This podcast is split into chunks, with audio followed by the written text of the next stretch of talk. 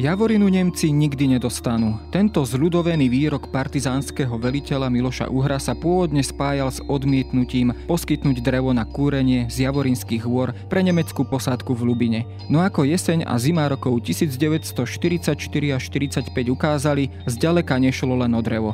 Tento región uprostred Bielých Karpát bol známy aj svojou podporou partizánom a odporom voči okupantom a voči kolaborantskej ľudáckej vláde. V Javorinských lesoch i na Kopaniciach sa tak odohrávala na konci vojny dráma, ktorá by sa polahky vmestila do filmového scenára s povstaleckou tematikou. A hoci odpor miestnych partizánov nemenil pohyb hlavných armád na mape Európy, výrazne poznačil pamäť tohto malebného regiónu. Stabúl a pamätníkov roztrúsených po dedinkách pod Veľkou Javorinou si aj dnes môžete prečítať mena mužov, ktorí sa so zbraňou v ruke postavili proti fašizmu. Tie aj po takmer 80 rokoch ožívajú v rozprávaniach, Bošáčanov, Lubínčanov či Turancov. Počúvate Dejiny, pravidelný podcast denníka Sme. Moje meno je Jaro Valent, som šéf-redaktor časopisu Historická reví a o partizánoch pod Veľkou Javorinou sa porozprávam s historikom Jurajom Krištofíkom z Múzea slovenských národných rád v Mijave.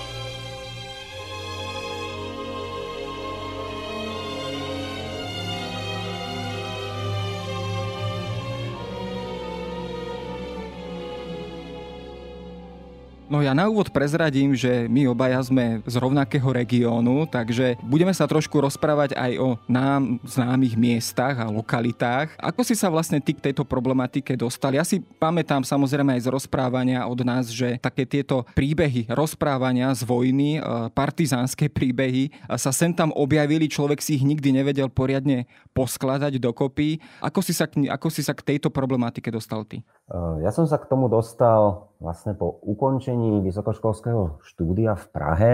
No a premýšľal som, čo so sebou ďalej. No a vtedy z okolností som sa stretol e, s Martinom Lackom a ten mi vnúkol takú myšlienku skúsiť spracovať dejiny partizánskeho hnutia v podjavorinskom regióne, pretože napriek tomu, že existovalo viacero publikácií ohľadom partizánskeho odboja v podjavorinskom kraji, tak vlastne taký dôslednejší archívny výskum nebol uskutočnený. Takže bol vlastne možno taký impuls prvotný, ktorý ma nejakým spôsobom nasmeroval. Takže za tento impuls vďačím Martinovi, keď to tak môžem povedať.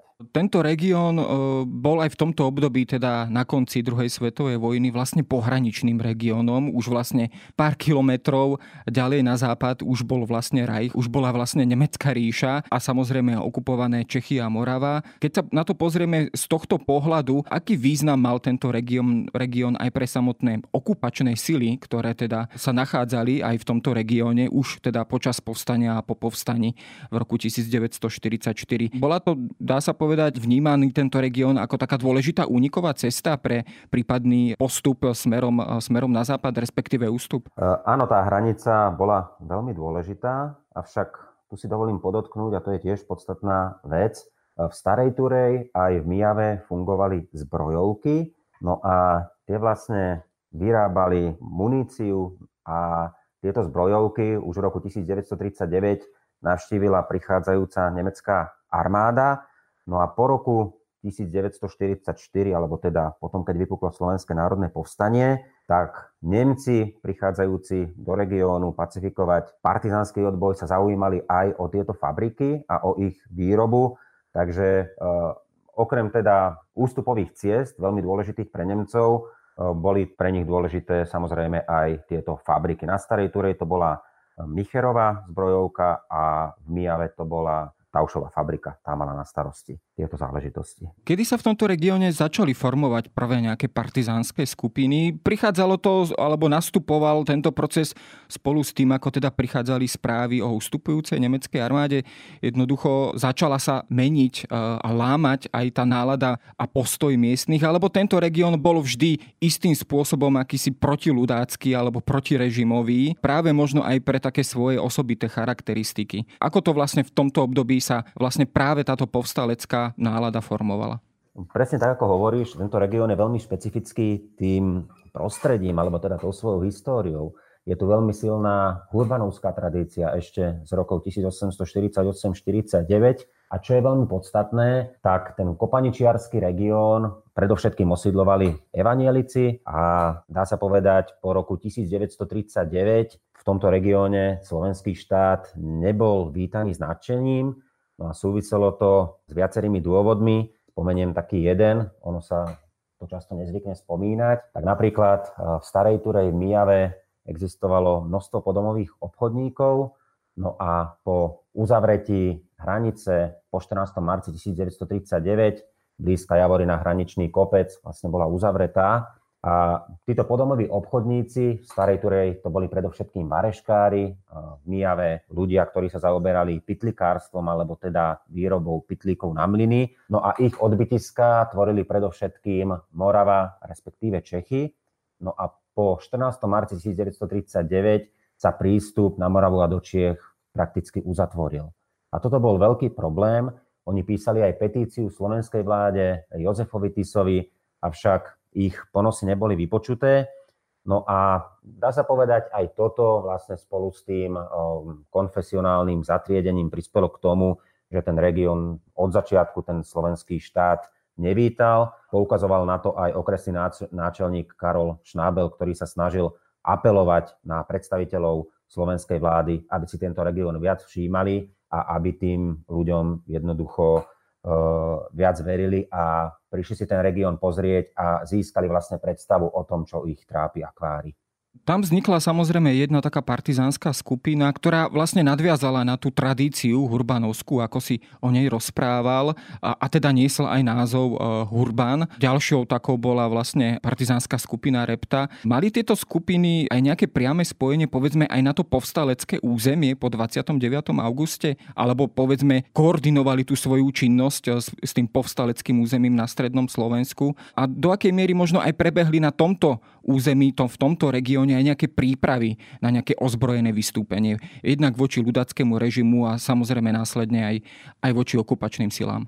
Áno, takže najvýznamnejšia skupina partizánska vznikla priamo pod Javorinou, v horách nad Lubinou, viedol ju partizánsky veliteľ Miloš Uher. Treba povedať, že partizánske skupiny sa začali formovať v priebehu augusta, septembra 1944 No a bolo tu aj silné spojenie s povstaleckým regiónom, pretože práve ako si spomínal oddiel Jana Reptu, ten prišiel do tohto regiónu práve zo stredného Slovenska. Pôvodne teda patril pod uh, druhú partizanskú brigádu Milan Rastislava Štefánika, takže tie prepojenia s povstaleckým regiónom tu boli.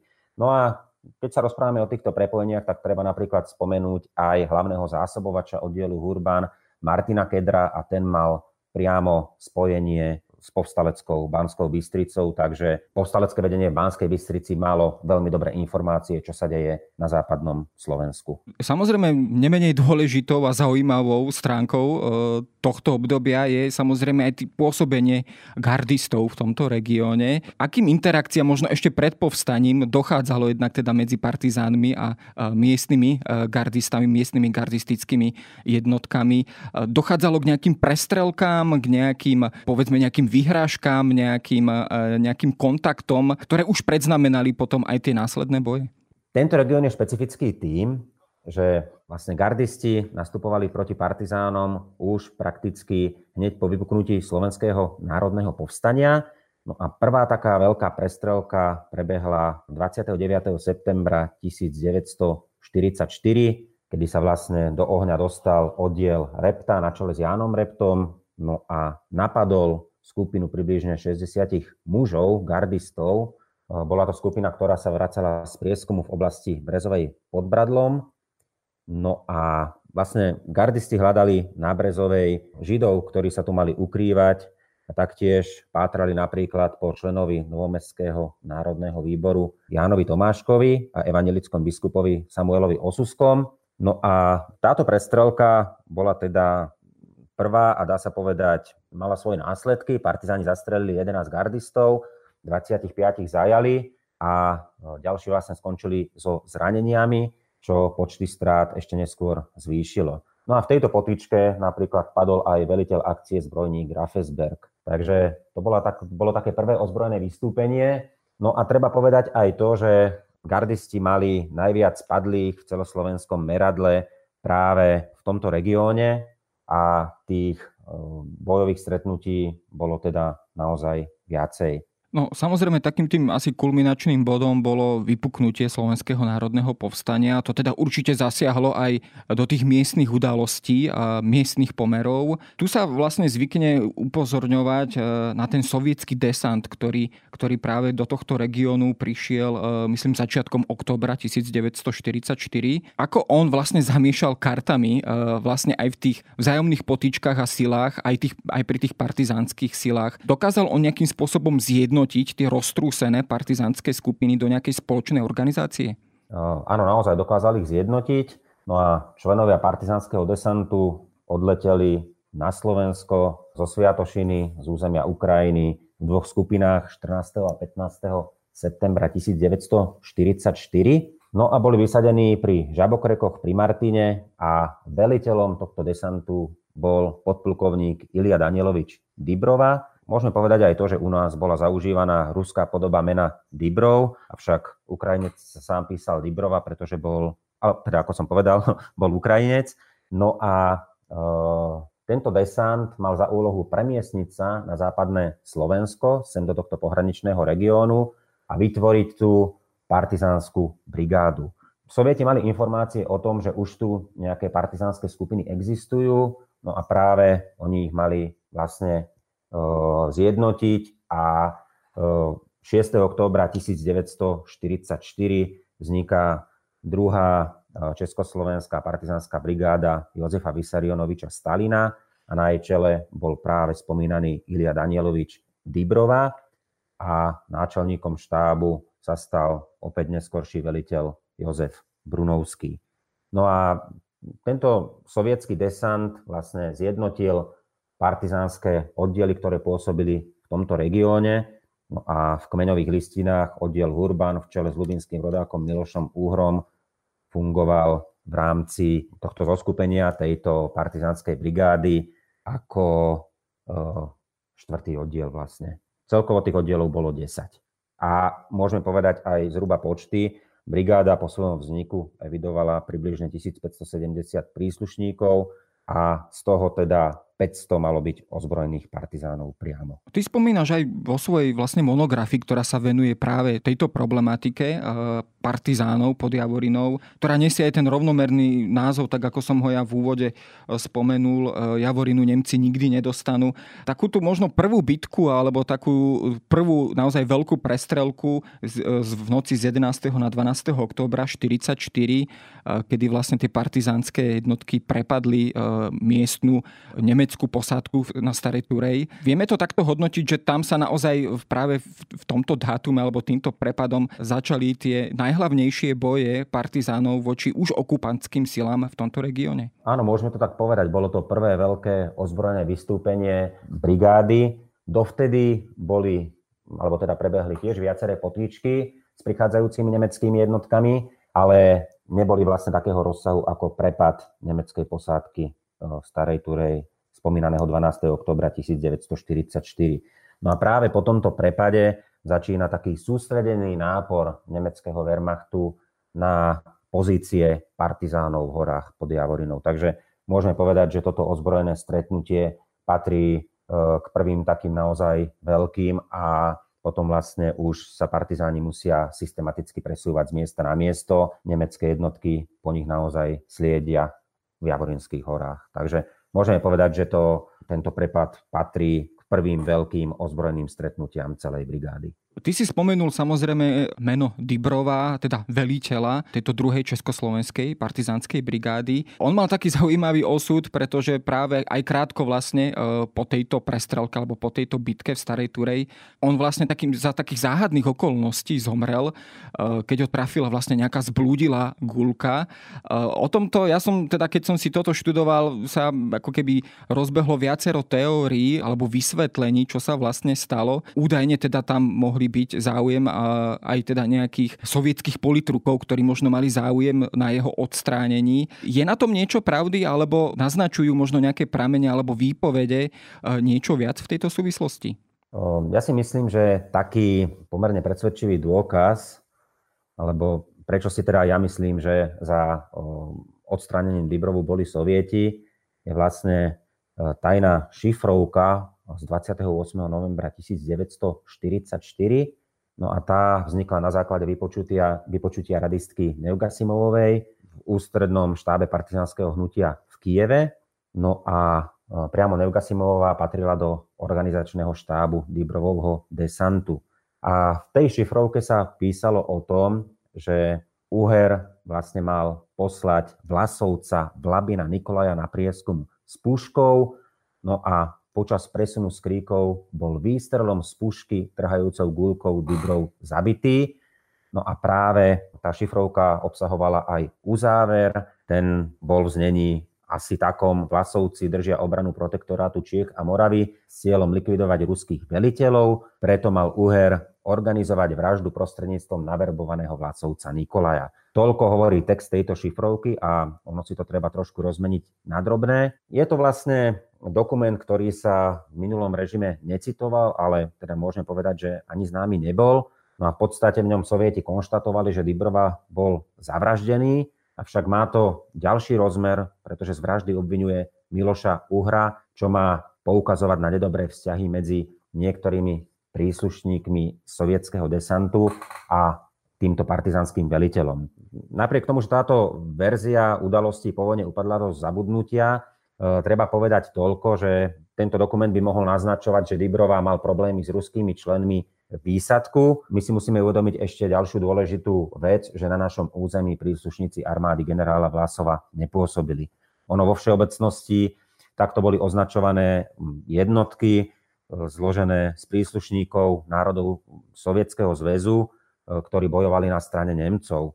No a za Vlasovcov považovala sovietská propaganda všetkých bývalých občanov tohto štátu zúčastnených na vojne vlastne na strane Nemecka.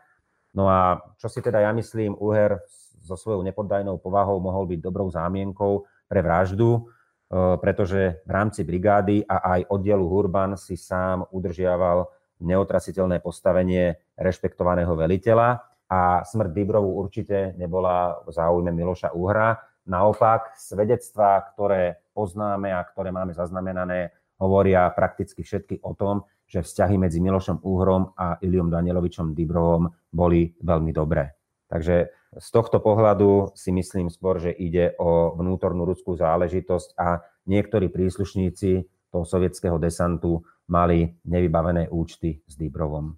No, zrejme takýto príklad asi nebol v sovietskej armáde ojedinelý, ale to by bolo možno na samostatnú tému. Keď ale sa pozrieme na tie jednotlivé partizánske akcie, vyvolali oni akúsi mobilizáciu aj okupačných nemeckých síl, to znamená, boli prisunuté do tohto regiónu ďalšie nejaké nemecké posily s cieľom teda potlačiť v ich slovníku, keď to teda budem parafrázovať alebo citovať tieto povstalecké alebo teda miestne bandy? Áno, vlastne môžeme povedať, že v tomto regióne nepôsobili len jednotky e, Wehrmachtu a pohotovostných oddielov Hlinkových gard, ale v októbri 1944 sa do kraja presúva aj veľmi špecifická jednotka, prvý východomoslimský pluk SS. A ten sem prišiel v podstate najskôr na Mijavu e, z dobitej Varšavy, kde práve potlačil Varšavské povstanie. No a turkestanské oddiely mali pomôcť Nemcom v pacifikácii tohto pohraničného priestoru. Pluku veril čistokrvný Nemec Harun el Rashid Bey, vlastným menom Wilhelm Hintersatz. On vlastne ešte počas Prvej svetovej vojny prijal toto moslimské meno, pretože sám dokonca prestúpil na islam. počas Prvej svetovej vojny. No a týchto Turkestancov evidujeme v podjavorinskom regióne približne od polovice októbra 1944. Môžeme na základe archívneho výskumu a správ miestnych ľudí povedať, že spočiatku teda obyvateľstvo sa týchto Turkestancov obávalo a malo na to aj vážny dôvod, pretože nesprávali sa, alebo teda nie všetci sa správali priateľsky, no a mnohí si vynúcovali často aj pod hrozbou násilia e, potraviny a vlastne bývanie, obývali tým ľuďom príbytky, takže spočiatku tá situácia bola napätá a ľudia sa na to stiažovali a teda postupom času sa tá situácia predsa, predsa len trošku upokojila. No a čo sa týka nejakého pôsobenia Turkestancov proti miestnym partizánskym skupinám, tak e, nemôžeme povedať, že by tento východomoslimský pluk nejakým organizovaným spôsobom proti partizánom e, zautočil, zakročil, ale ten osud e, Turkestancov v tomto regióne je zaujímavý aj tým, že máme informácie o tom, že na Vianoce 1944 vlastne čas tohto východomoslimského pluku dezertovala k partizánom, konkrétne snežinského partizánom v Povazskom Inovci. A môžeme sa domnievať, alebo teda na základe toho, že niektorí turkestanci sa pripojili k miestnym partizánskym skupinám, tak máme indície, že o tomto prechode, teda od Nemcov k partizánom, vlastne mali o tom vedomosť miestni partizáni a dokonca Turkestancom istým spôsobom pomáhali v týchto kontaktoch. Samozrejme v miestnej pamäti je pomerne dobre zapísaná ehm, tzv. bitka o Bošácku dolinu, alebo teda stretnutie nemeckých jednotiek s partizánmi v Bošáckej alebo v lesoch v Bošáckej doline. Ehm, bola to taká, nazvime to možno najrozhodujúcejšia alebo najväčšia bitka, pokiaľ by sme hovorili o počte zúčastnených, o nasadení zbraní a tak ďalej. Do akej miery možno zasiahla aj to miestne velenie, nemecké velenie? Pokladalo ju aj to nemecké velenie za dôležitú nejakú prihraničnú potýčku, ktorá aj vyvolala nejaký rozruch? Áno, dá sa povedať, toto ozbrojené stretnutie patrí k najväčším bojovým akciám v tomto regióne. Odohralo sa 20. oktobra 1944. No a proti druhej Československej partizánskej brigáde nastúpil jeden prápor Volksgrenadier Division, alebo teda ľudovo povedané 708. prápor ľudových granátnikov a príslušníci Einsatzkommanda 13, ktorí vlastne prišli z novozriadeného oporného bodu v Novom meste nad Váhom. No a vlastne išlo o rozsiahlu vyčisťovaciu akciu v priestore Bošáckej doliny. Čo sa týka teda ozbrojeného vystúpenia, tak uh, hovorí sa, že naozaj sa bojovalo prakticky celý deň a nemecké jednotky prišli podporiť aj Eh, jednotky POHG z Nového mesta nad Váhom. No a hovorí sa, že približne 500 partizánov sa stretlo s týmito nemeckými jednotkami a s jednotkami gardistov.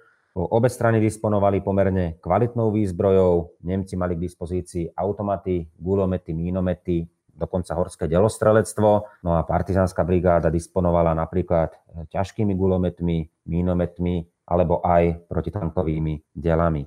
No a o tom, že táto bitka naozaj bola pomerne významná, svedčí aj to, že sa o nej dozvedel nemecký štátny minister pre Čechy a Moravu Karl Hermann Frank.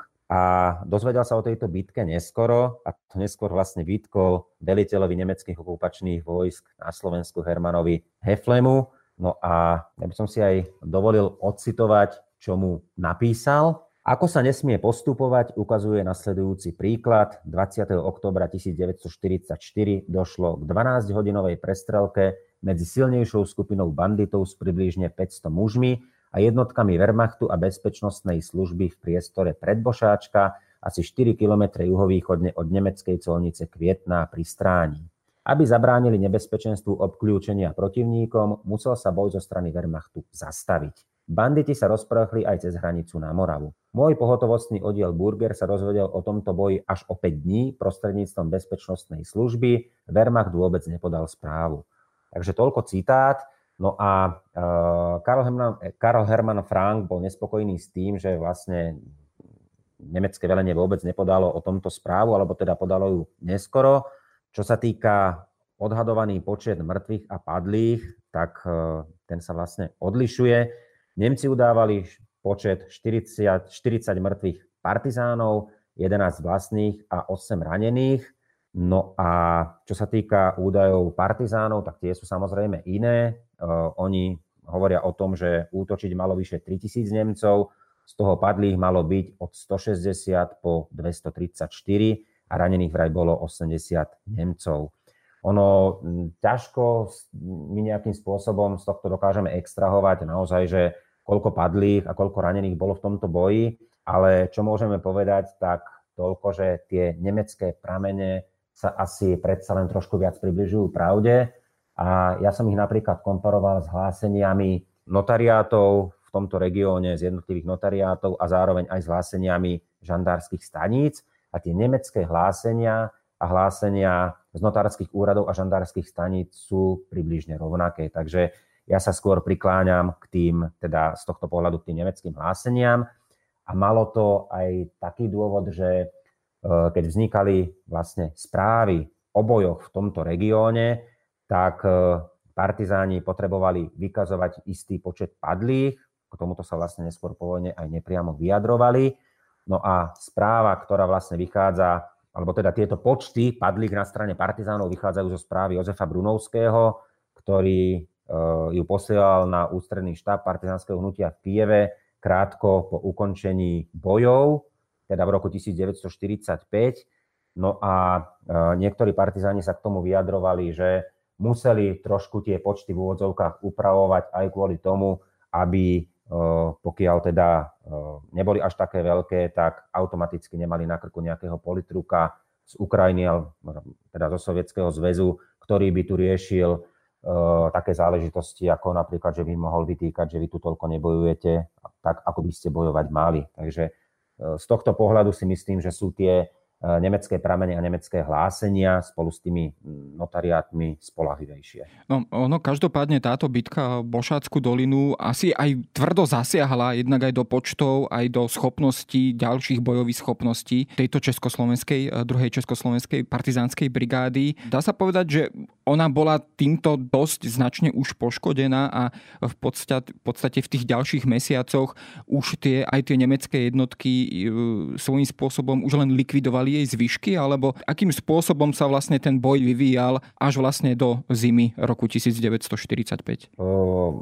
Je to vlastne tak, po boji stála brigáda pred vážnou dilemou, ako ďalej pokračovať. Vlastne problémom boli komplikácie so zásobovaním, no a tiež sa zvažovali dôsledky ďalšej existencie početného stavu partizánskeho zväzku.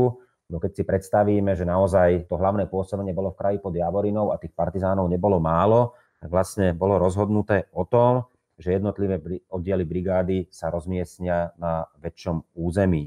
V podstate, dá sa povedať, takmer polovica, dovtedy, takmer polovica oddielov pôsobila na malom území podjavorinského regiónu, no a bolo rozhodnuté o tom, že v kraji pod Javorinou mal naďalej zostať oddiel Hurban v čele s Milošom Úhrom, no a ostávajúce skupiny brigády sa po porade na štábe začali presúvať smerom k Žiline, no a dá sa povedať, že tá brigáda vlastne po bošáckom boji sa naozaj rozmiestnila eh, na väčšom území. V podstate tie oddiely viaceré začali eh, postupovať k smerom k Žiline a ten najbojovejší oddiel Urban mal naďalej pôsobiť v tomto regióne. Takže naozaj došlo k určitej organizačnej zmene po bošáckom boji. S Milošom Uhrom sa vlastne spája aj taký celkom zaujímavý príbeh, ktorý ako keby lemuje koniec tohto príbehu alebo celého tohto rozprávania a to je vlastne akcia Cetuna, kde práve on samotný, aj tento jeho oddiel mal padnúť do akejsi pasce, pripravenej pasce, ktorú mu pripravili e,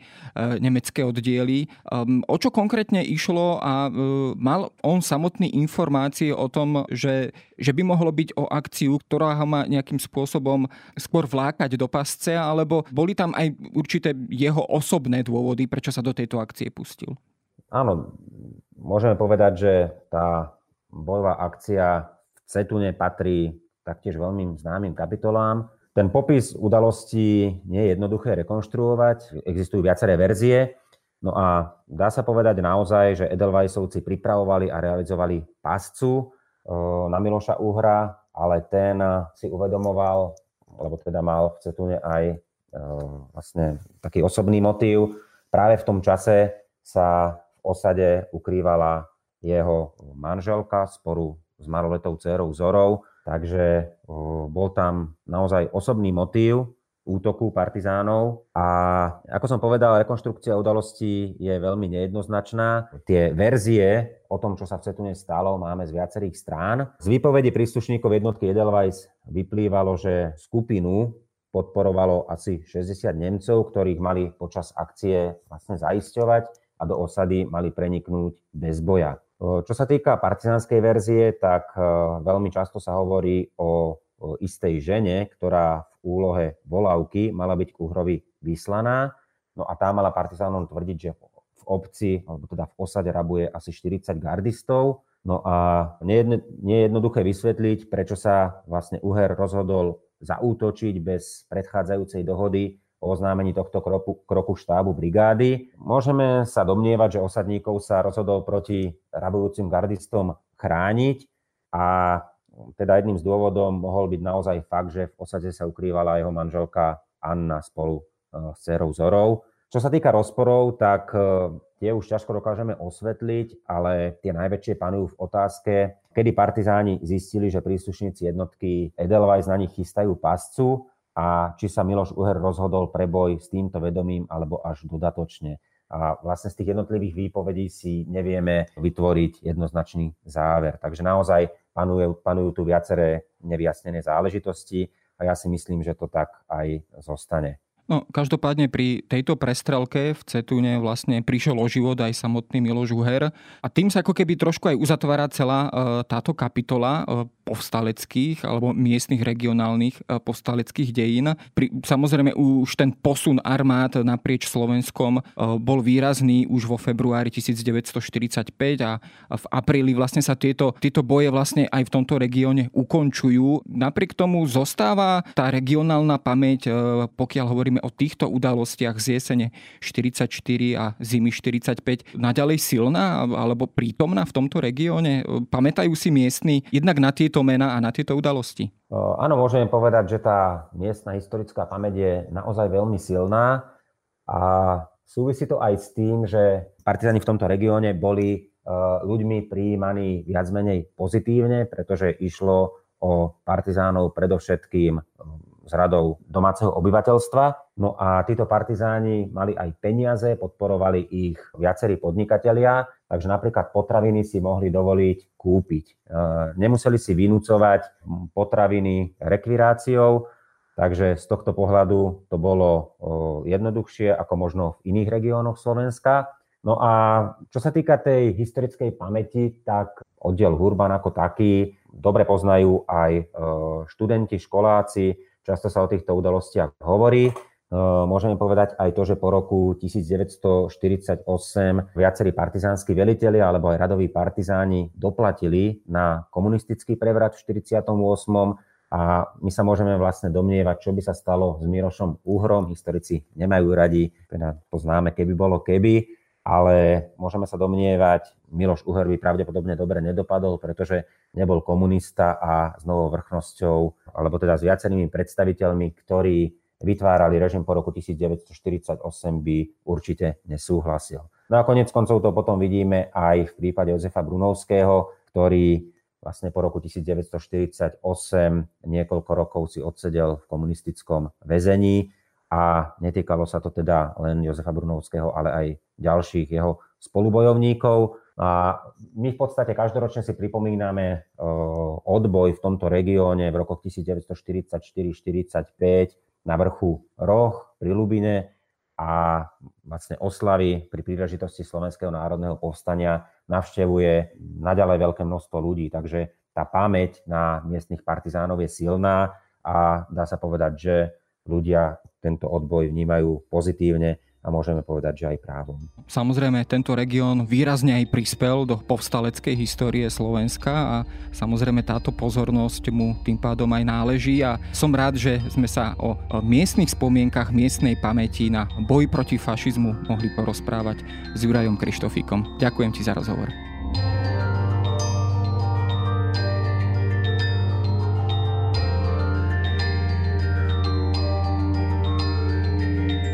To je na dnes všetko. Počúvali ste Dejiny, týždenný podcast denníka Sme a historickej reví. Podcast Dejiny vychádza každý týždeň v nedelu. Prihláste sa na jeho odoberanie vo svojej podcastovej mobilnej aplikácii na platformách Google Podcasty, Apple Podcasty alebo v službe Spotify. Všetky diely nájdete aj na adrese sme.sk lomka dejiny alebo historickareví.com. Ak sa vám podcast páči, môžete ho ohodnotiť. Ak mi chcete poslať pripomienku, môžete sa pridať do podcastového klubu denníka Sme na Facebooku alebo mi poslať mail na adresu jaroslav.valent zavináč petitpress.sk Ja som Jaro Valent a na tvorbe tohto podcastu sa podielal aj Viktor Hlavatovič.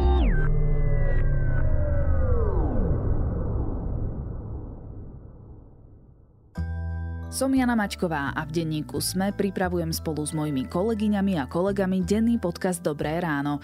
Prinášame aktuálne témy, ktoré hýbu Slovenskom, ale aj zahraničím. Venujeme sa politike, ekonomike, zdravotníctvu, spravodlivosti, vede či technológiám. Proste témam, ktoré nás dennodenne ovplyvňujú a o ktorých chceme vedieť viac. Podcast Dobré ráno ako vašu dennú informačnú výbavu nájdete vo vašej podcastovej aplikácii alebo na podcasty.sme.sk.